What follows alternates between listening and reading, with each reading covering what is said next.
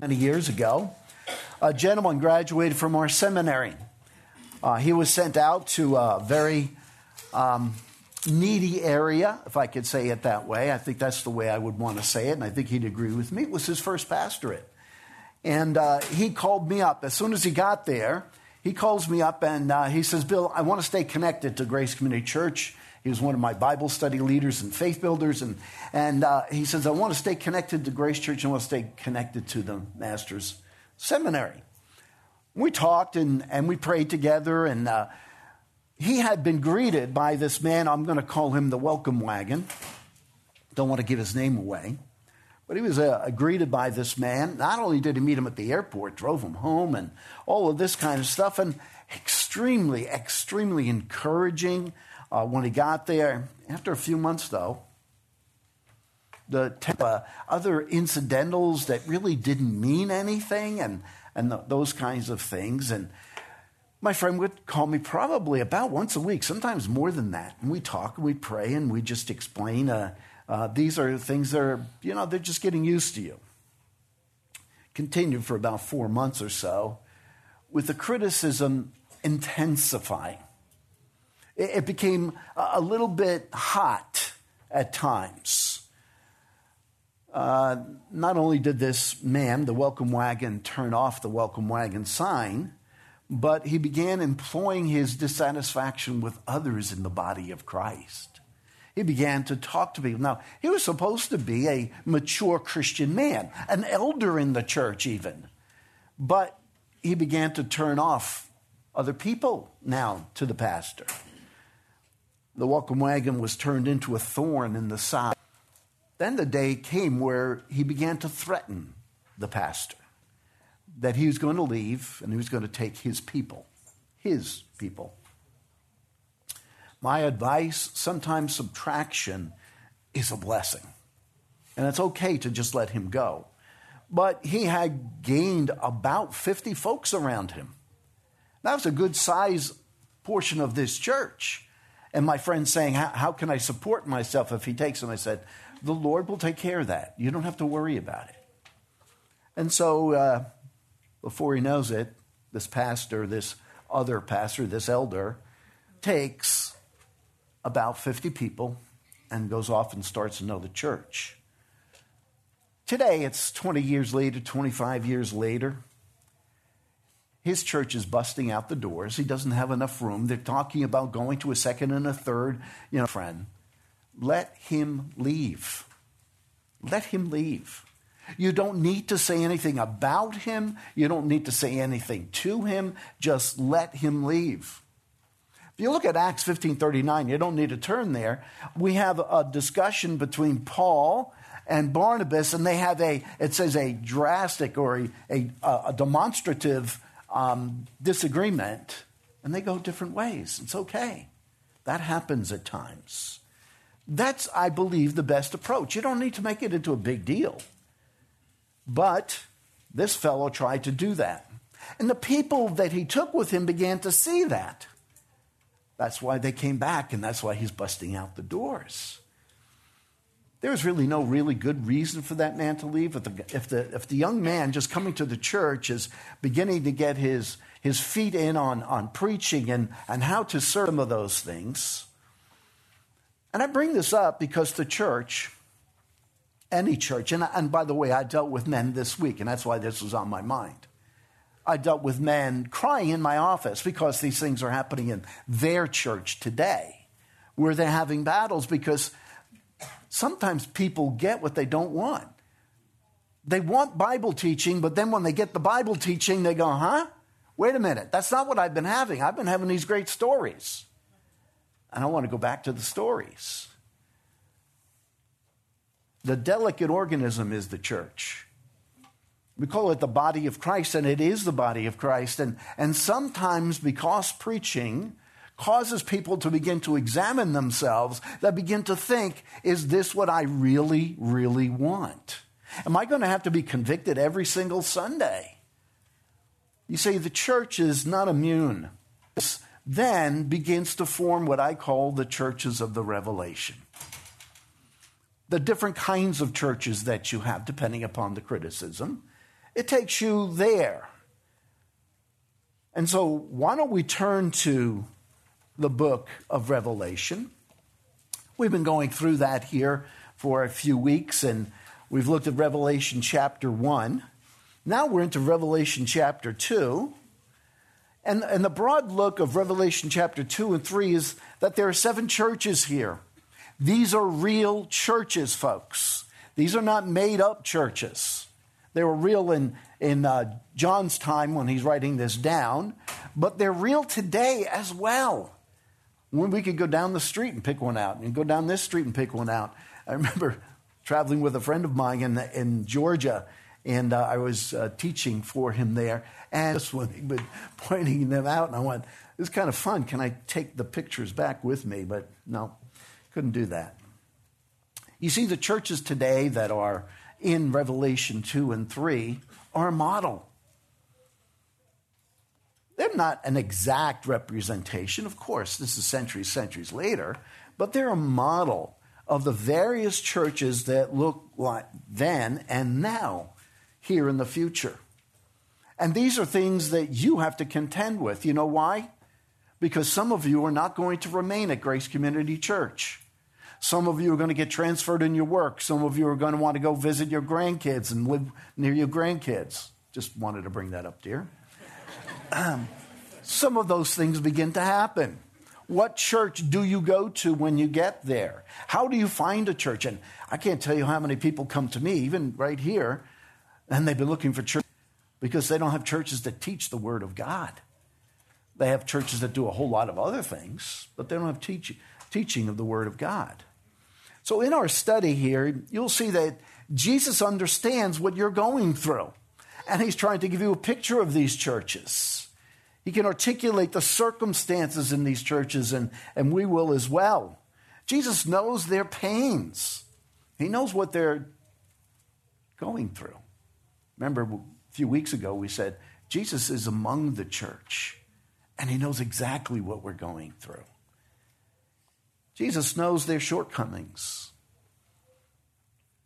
He wants to fill in the gaps for you, but he also wants to see that the church would be convicted, convicted of those shortcomings, convicted of not growing in the grace and knowledge of our Lord and Savior. Word Christian on it, but not necessarily are they Christian. If you have been a follower of Christ for a time, You've gone looking for those churches and you know, you walk away and you say, that's not a Christian church. The one resounding message Jesus gives us here, whether you have a strong or a weak church, he says this quote, He who has an ear, let him hear what the Spirit says to the churches. That's for each of us. He who has an ear, let him hear.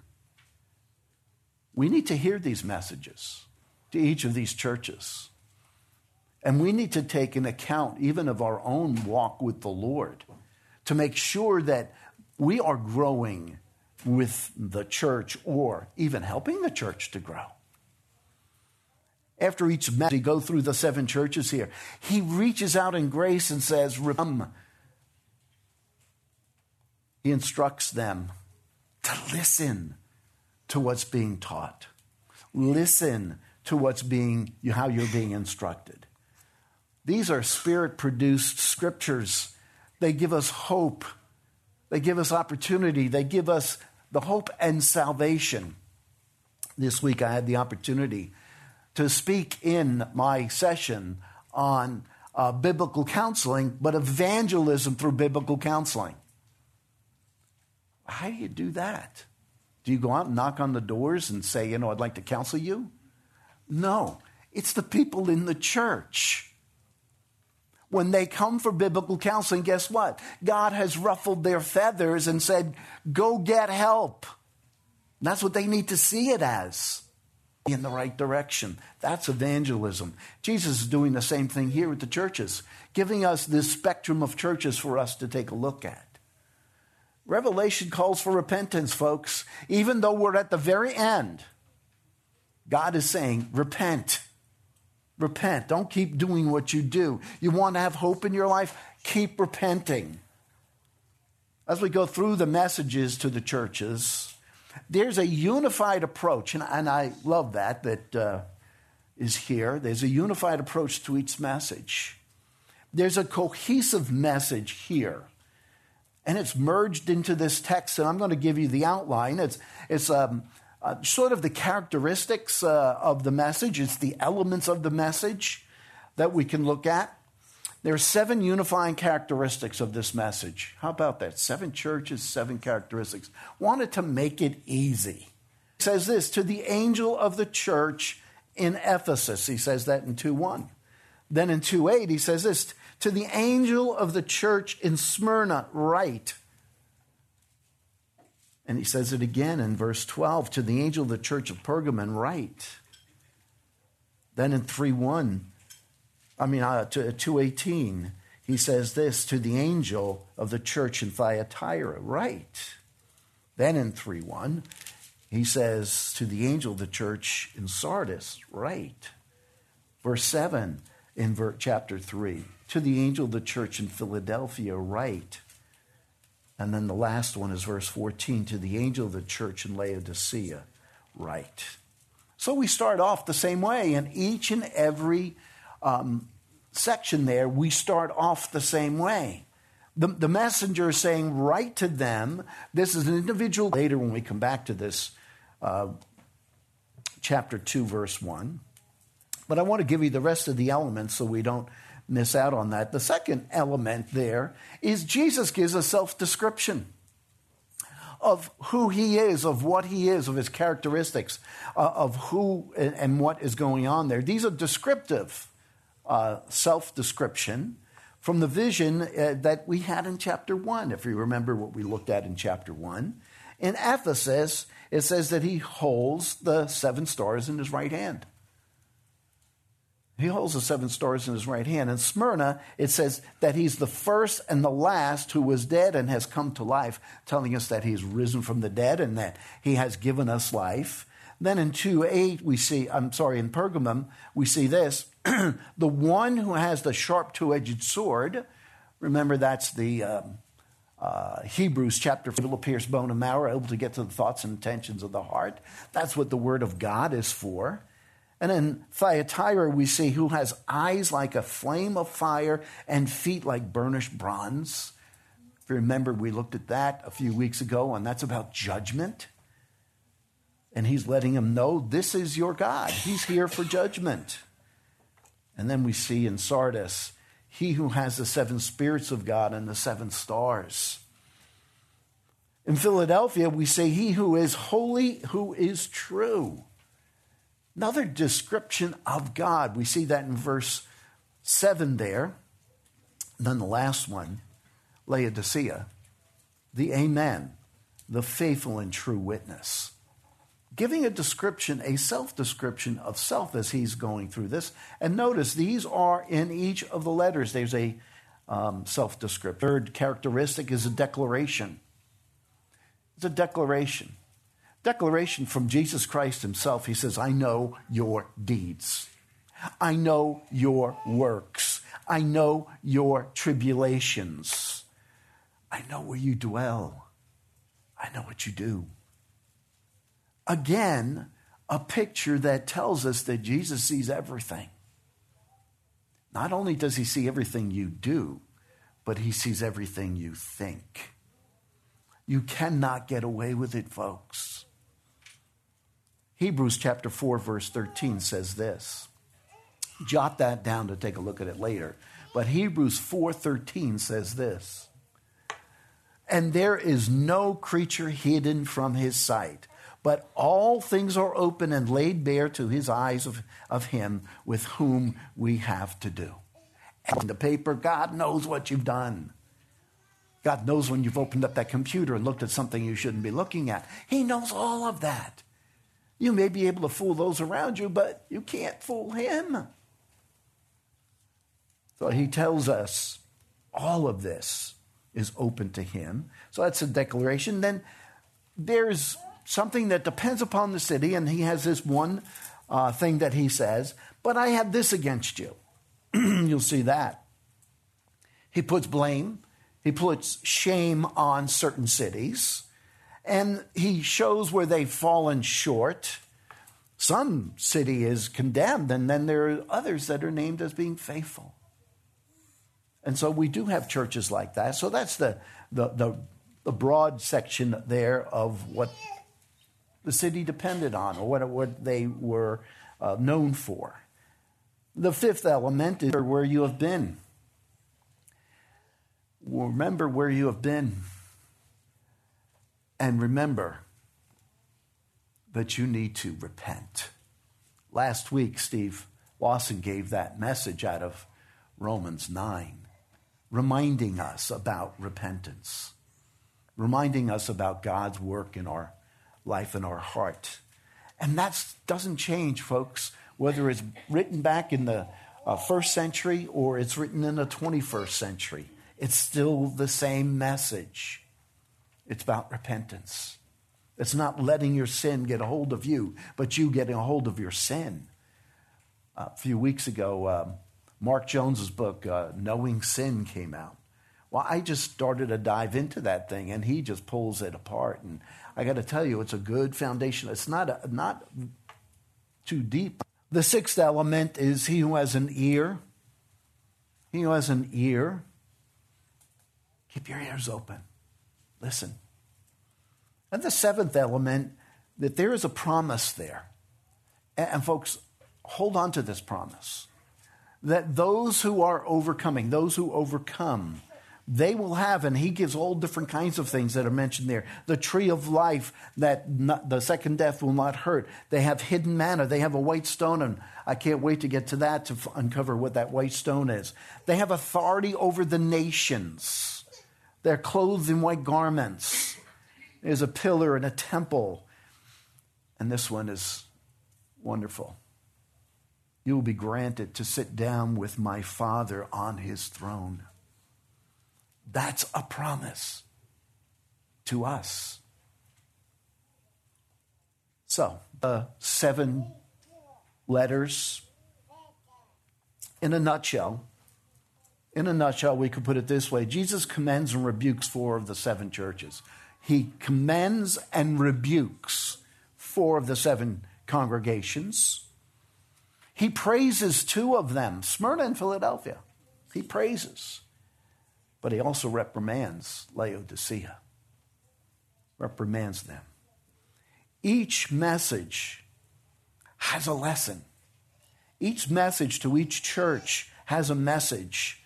It has a message to each member of the church, folks, because there are faithful members of the church and then there are not faithful members of the church. We have to see that, that you could be in a good church, but not be in a good place. That's the thing that you have to watch out for. The message is practical, the message to the church is purposeful. We'll point out that as we encounter these various churches, where it's practical, where it's purposeful, where we need to keep that in mind and in our hearts. Revelation 2 1 to the angel of the church of Thyatira, um, to uh, Ephesus, right? Now, because Ephesus is a well known church, we've heard it over, uh, over and over again. We, uh, if, if, you were in Faith Builders, we studied through the book of uh, Ephesians. Uh, we see Ephesus mentioned also in, in uh, 1 Timothy. We, it's mentioned in a lot of different places, but especially in the book of Acts. Why would this be the first one because I think it's the most prominent church, the most well known church at this time. These are representative church, the church of Ephesus.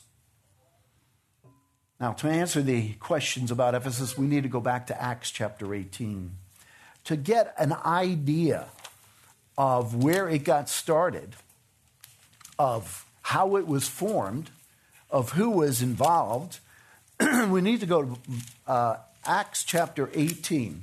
Now, we may spend a little bit of time here, and uh, I, I, just think it's a good foundation for you to have. Acts chapter 18. Look at uh, starting at verse 18, Paul, having remained many days longer, took leave of the brethren and put out to sea for Syria.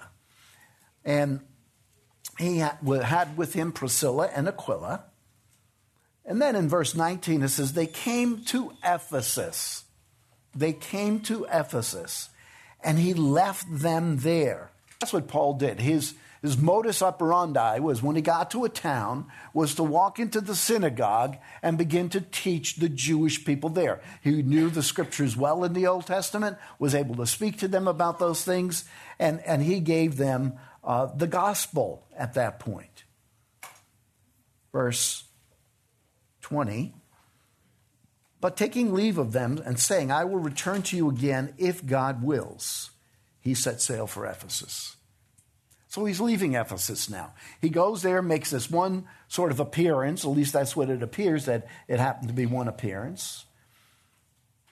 And he leaves. But what does he do? He also leaves people there. He leaves people there that they can continue the ministry. Now, I think of our missionaries. Think of our missionaries when they go out. If you 10,000 graduates now from our training centers overseas. Only 2,000 graduates from this seminary, but 10,000 there because it's going out further and further and further. So Paul leaves some people there. It's not a seminary, obviously, but he leaves them there. Go to verse uh, chapter 19. I'm going to look at this a little bit more closely. And it says it happened that while Apollos was at Corinth, Paul passed through the upper country and came to Ephesus and found some disciples. He found people there that were disciples. And he said to them, Did you, did you receive the Holy Spirit when you re- believed? Now, folks, for us today, we know when you become a Christian, you receive the Holy Spirit. But here he is, he's asking that question. And they said to him, No we have not even heard whether there is a Holy Spirit. It had not gone to the cross yet, so there was no Holy Spirit to receive yet. But they believed John the Baptist and what he had to say. And he said, Into what then were you baptized? And they said, Into John's baptism.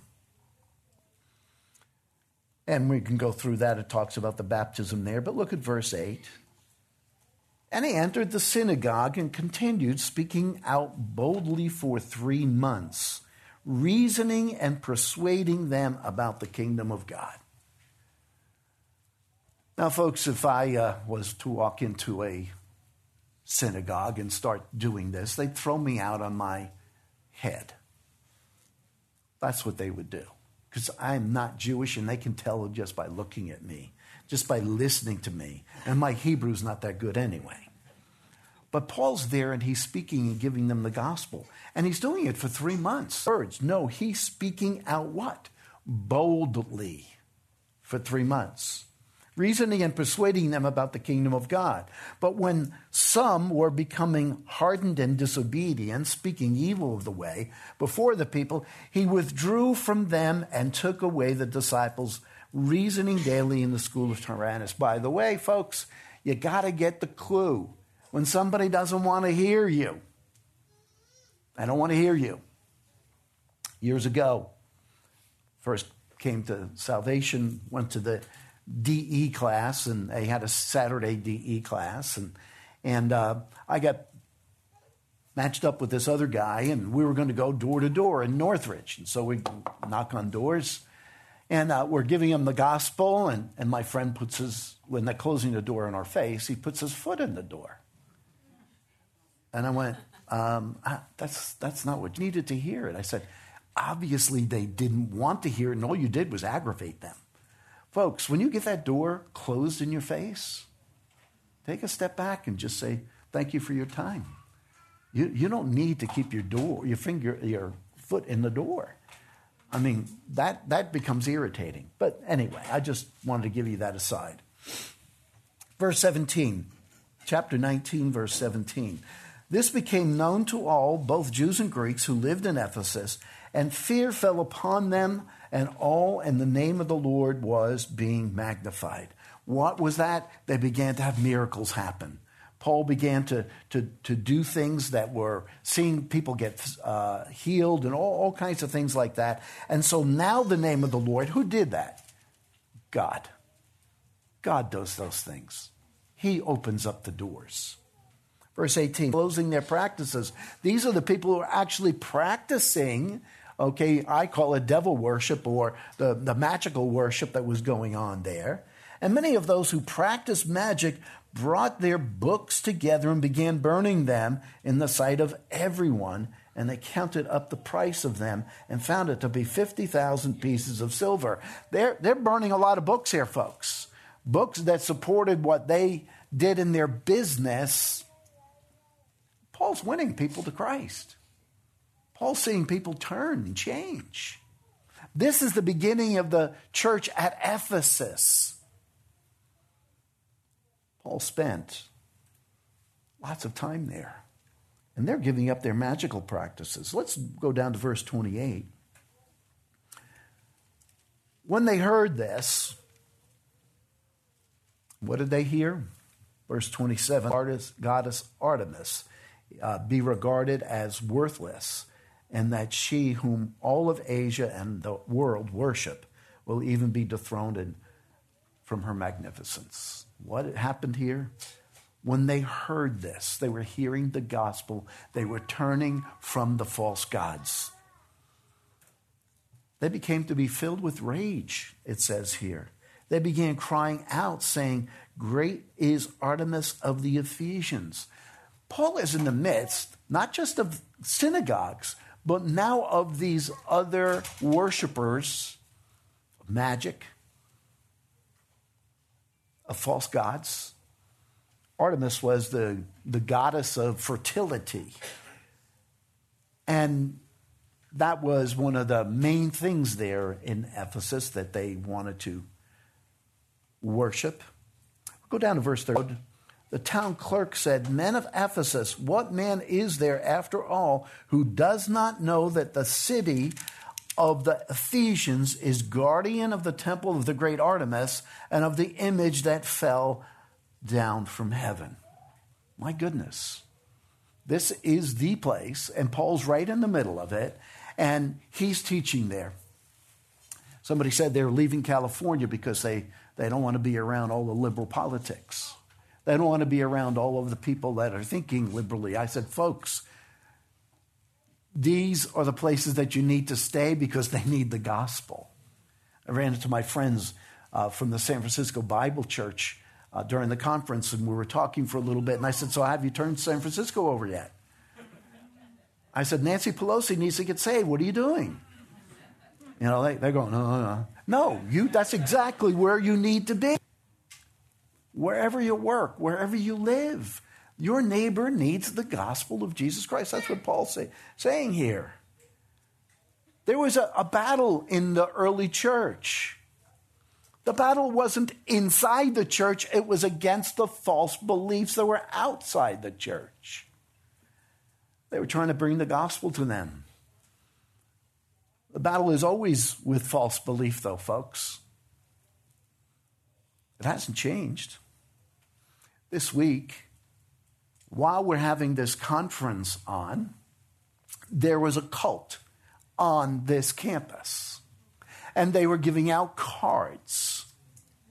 And they were putting them in books down at the bookstore. And they were, they were doing all kinds of things to try to get people to read their material and then give them a call. They even had a, I, the, the, uh, this hasn't changed, folks. Is not the first time. I've been here long enough to see it happen over and over and over again. They see a big conference, they see Christians there, they want to invade. That's still outside the church coming into the church. Artemis falls out of heaven, but Artemis falls out of heaven all over the place. And as we plunge into the background of this historic biblical city of Ephesus, I'm going to take a little bit more time with Ephesus before we actually get into Ephesians, I mean, uh, yeah, into uh, Re- Revelation. Want to set the table. My wife always tells me it's good to have a nice table setting, you know, before you even get to the food. But yes, that's what we're trying to do here. The simple reason is that we know more about this city than we do all of the others. The city, in a sense, is very important to the Christian church. It's very important to Revelation. They were sincere worshipers, but sincere worshipers of a false God. And they got saved. And whether it was in the temple worship uh, or in their homes, they were still worshiping various idols. Folks, do we do that today? Do we have idols? I don't think I'd come in your house and I could find a statue of Artemis, but I think I could find some other idols there. Other things that get your attention, other things that take you away from reading the scriptures. I, it depends on the home that I go into. Maybe one place it's some music. Maybe one place it's uh, another kind of entertainment. Maybe it's another thing. But it's there, folks. Bring the gospel to the Jews, but now also to the Gentiles. Paul spent nearly three years there.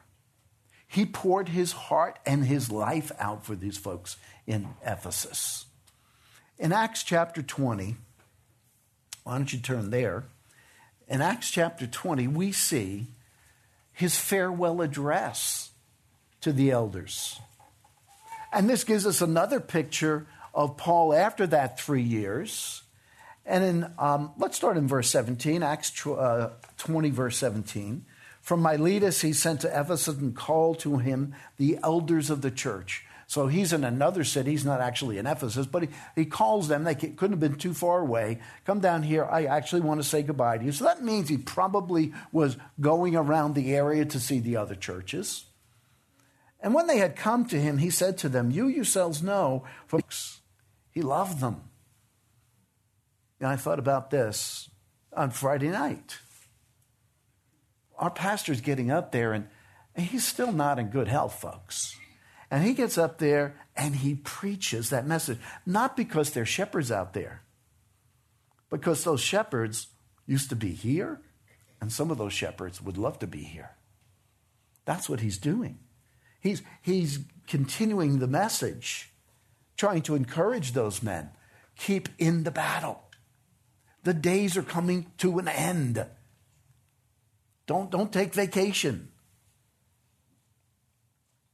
You yourselves know from the first day that I set foot in Asia how I was with you the whole time, serving the Lord with all humility and with tears and with trials, which came upon me through the plots of the Jews all the time. Verse 20, how I did not shrink from declaring to you anything that was profitable and teaching you publicly and from house to house. Not only did he have a building, I guess, of some kind where he taught them publicly, maybe an outdoor public situation, but then from house to house. read about one of these Puritan guys who used to go house to house, four, 400 people in his church, and he would just take his horse and just ride around and go visit people over and over and over again. I must have been a Mustang, the only thing I can think of. Solemnly, verse 21, testifying to both Jews and Greeks of repentance toward God and faith in the Lord Jesus Christ, calling them to repent. You know, sometimes when you're counseling with somebody and you call them to repent, they call you harsh. Well, who are you to do that? I, am not doing it any more than. But that's what we're to call people to do is to repent. Repent. And now behold, bound by the Spirit, I am on my way to Jerusalem, not knowing what will happen to me there. Notice this happened again. I don't know what's going to happen. God has his plan, and I trust it. And I trust it. I know that's what Paul is thinking there. Don't know what's going to happen. Verse 24, but I do not consider my life of any account as dear to myself, so that I may finish my course and the ministry which I receive from the Lord to testify solemnly of the gospel of the grace of God. That's the message that we have, folks. That's the message of Revelation. That's the message of Matthew. That's the message of all of the New Testament and, frankly, of the Old Testament them, forgives them, the Jews, They go back to the idols. He forgives them. They go back to the idols. Verse 25, and now behold, I know that all of you among whom I went about preaching the kingdom will no longer see my face. And it's not about seeing somebody's face. Therefore, I testify to you this day that I am innocent of the blood of all men. For I did not shrink from declaring to you the whole purpose of God. You see, and I said this to the class that I was teaching, or the, the seminar I was teaching in. I said I was once uh, uh, candidating at a church. And I asked them the simple question Have you ever done church discipline? And the church said to me, a 22 year old church, and they thought about it. I said, Could you please describe to me what that looked like? Well, we had this couple sitting, didn't do anything about it. I can't come to this church. That's not just thinking about it. You have to do something about it. Those folks could leave and go to hell, but they need to know that they're in sin. They need to be confronted with that. That's what Paul did from house to house. He told them what they needed to do. Paul didn't try to make them happy, he tried to make them holy. Did not shrink from declaring the whole purpose of God. Verse 28 Be on guard for yourselves and for all the flock among which the Holy Spirit has made you overseers, to shepherd the church of God which he purchased with his own blood. He's giving the gospel right there. I know that after my departure, Folks, this to me I, is scary. Every time I read this, it's scary. I know that after my departure, savage wolves in among you, not sparing the flock. I saw this picture once of all these sheep, and then they had, you could tell it's a wolf, right in the midst of them with the furry, and he's right there. He's there that savage wolf. This is the attacks from inside the church.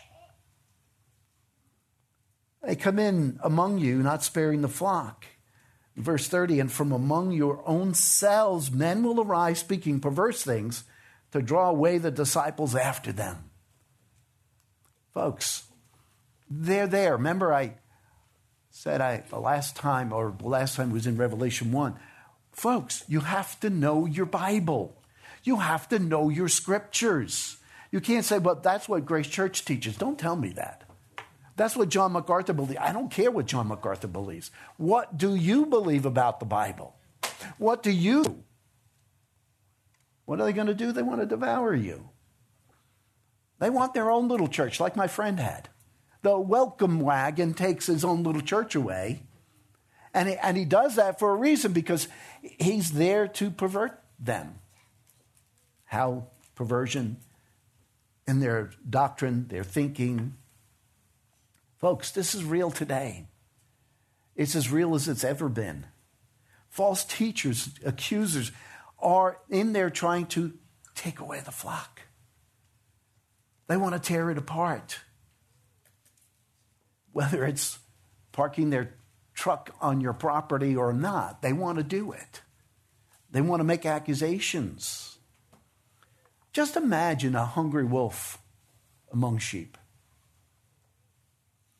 Devastation will come to the church. That's what's going on. Acts against the church come from within, not from the outside. They come from within. They speak perverse things. Why? They want to draw away the saints. They want them to follow them. They want those disciples. They want to count them as theirs. Why that's a big deal, I have no idea. But that's what they want. Paul poured his life out for these saints in Ephesus. Paul spent more time in this city than any other. The thing we need, and frankly, the thing we must take away, is the warning to be on guard for the flock. And that's why uh, Bible study leaders need to be on guard. And, I, and I've seen my Bible study leaders and faith builders do that on occasion where there be somebody in there that shouldn't be in there trying to teach perverse things under attack from the outside. Satan does not rest. His minions do not rest. They want your scalp. Some of you don't have one, but they still want it. Extra biblical sources tell us that not only did Paul minister there, but John the Apostle also ministered in Ephesus. So he's writing to his own church, in a sense. The church at Ephesus is the direct result of the preaching of Paul that happened around 52 55 AD. We have no idea how large the, the congregation was because in those days, pastor didn't say, I got 250, I got 300, I got 5,000. They didn't say those kinds of things. That's good. The most important thing was fidelity to the gospel, to be in competition to him. And uh, we're going to try to take his life. Paul was imprisoned in Rome in between 60 and 63 AD, and that's when he wrote his letter to Ephesus. We have one more place. I think of a little bit of time here. First Timothy. First Timothy. Remember first. Remember Timothy. He's the, um, as Paul calls him, his son in the faith. First Timothy chapter one, verse three. And Paul is writing there, as I urged you upon my departure from Macedonia, remain on at Ephesus so that you may instruct certain men not to teach strange doctrines. Here it is, it's already happening. The strange doctrines are coming into the church, and he's saying to his son in the faith, stay there to teach the right doctrine, endless genealogies which give rise to mere speculation rather than furthering the administration of God, which is by faith. You see, that's what has to be done. You have to have people that teach the right doctrines, that are teaching good doctrine. Now, can I disagree with Pastor John on a couple of subjects? Sure, but they're not going to be the main doctrines. That's not what I'm talking about here. He's talking about specific doctrines about salvation. That particular cult that came in, they believe that you are regenerated by works. That's what they believe. You're regenerated by works. Folks, that is completely off the wall. We have 1 Timothy 4. But the Spirit explicitly says that in latter times some will fall away from the faith. Folks, I hope that doesn't happen at Grace Church. Folks, I hope that that doesn't happen in your life. 14 says this. It says, As a result, we are no longer to be children tossed here and there by waves and carried about by every wind of doctrine, by the trickery of men, by craftiness in deceitful scheming. Paul, Paul, right there in Ephesians, writing the letter to them, is saying, Don't let that happen. And then he writes in, in Timothy to be on guard for those things because it is happening in Ephesus. And then we haven't even gotten to the book of Revelation yet. Haven't even gotten to, to where this begins to work itself out. And, it begins to affect the church after years and decades or and, and whatever it is.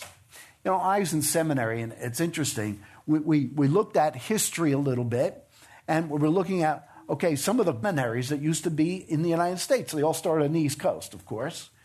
And now, if you go back to those great seminaries on the East Coast, they're putrid. There's not even a remnant there. It's all dead. Not mostly dead, it's all the way dead. And, and then you come across, and, and then it fades away and fades away. And the same thing with, and here we are. Fuller Seminary. I don't mean to pick on Fuller too much, but it's not that, it's down the road. And it started off good. But today, my goodness, that's the warning, folks. Yeah, we have a seminary here. Yeah, you have a, a faithful pastor for 54 years here. But that's not going to always be like that. You have to watch even for those among you. So I can set this. We have here in Ephesians, I'm sorry, Revelation 2 it says to the angel in the church of Ephesus, write. We also saw that in verse 11 of chapter 1. It says in verse 11, chapter 1, write in a book what you see. So there's a command here from Jesus to John to write. We see in verse 19 the same thing. Therefore, write the things which you have seen, and the things which are, and the things which will be, uh, and take place, and after these things. So there's a command to write. And that's what we're going to be looking at for the next couple of weeks. What, uh, what uh, uh, John has been commanded to write to the church. Folks, next week, I am looking what Jesus has told John to write to the church in Ephesus. When these letters went out, I always was wondering does one letter get sent to Ephesus and then it goes to the next one? No, there were seven letters probably that went out. And they went to each of them. And it was a command repent, turn to me, don't forget me. Let's pray. Father, thank you for today. Thank you for uh, this long introduction of this one letter. Lord God, we pray that our church would remain faithful to the end. That, uh, Lord, when you look at us, you would see that faithful church, be able to declare it that faithful church.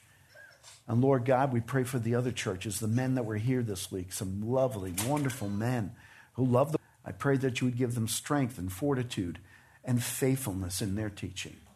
I pray this in the name of a blessed Savior. Amen.